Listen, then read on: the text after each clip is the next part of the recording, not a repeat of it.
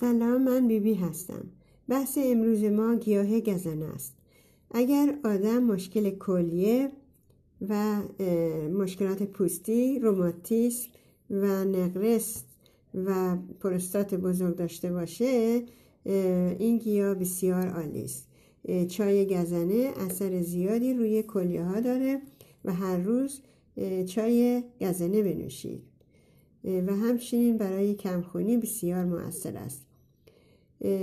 یا همون نسله همون گزنه خودمان و این گیاه حاوی ویتامین ها مواد معدنی فراوان هستند و پودر آن هم می‌توان روی غذاها ریخت و یا در آب میوه ها ریخت و خورد. این گیاه هم برای کمخونی بسیار عالی است.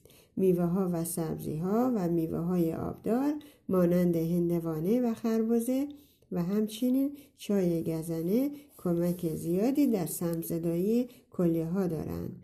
پودر گزنه و چای گزنه آدم می تواند هر روز بخورد.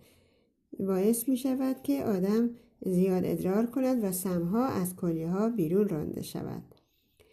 مواد سبزینه این گیاه گیاه گزنه اکسیژن و مواد غذایی به سلول های بدن می‌برد و کلیه ها را قوی می کند و به کلیه ها کمک می کند که مواد زاید از آنها به وسیله ادرار خارج شود با خوردن میوه و سبزیجات فراوان مغزها و دانه ها و جوانه ها مانند جوانه ماش، عدس، یونجه به طور مرتب در سم در سمزدایی کلیه ها کمک شایانی می کنند و خودتان را جوانتر احساس می کنید.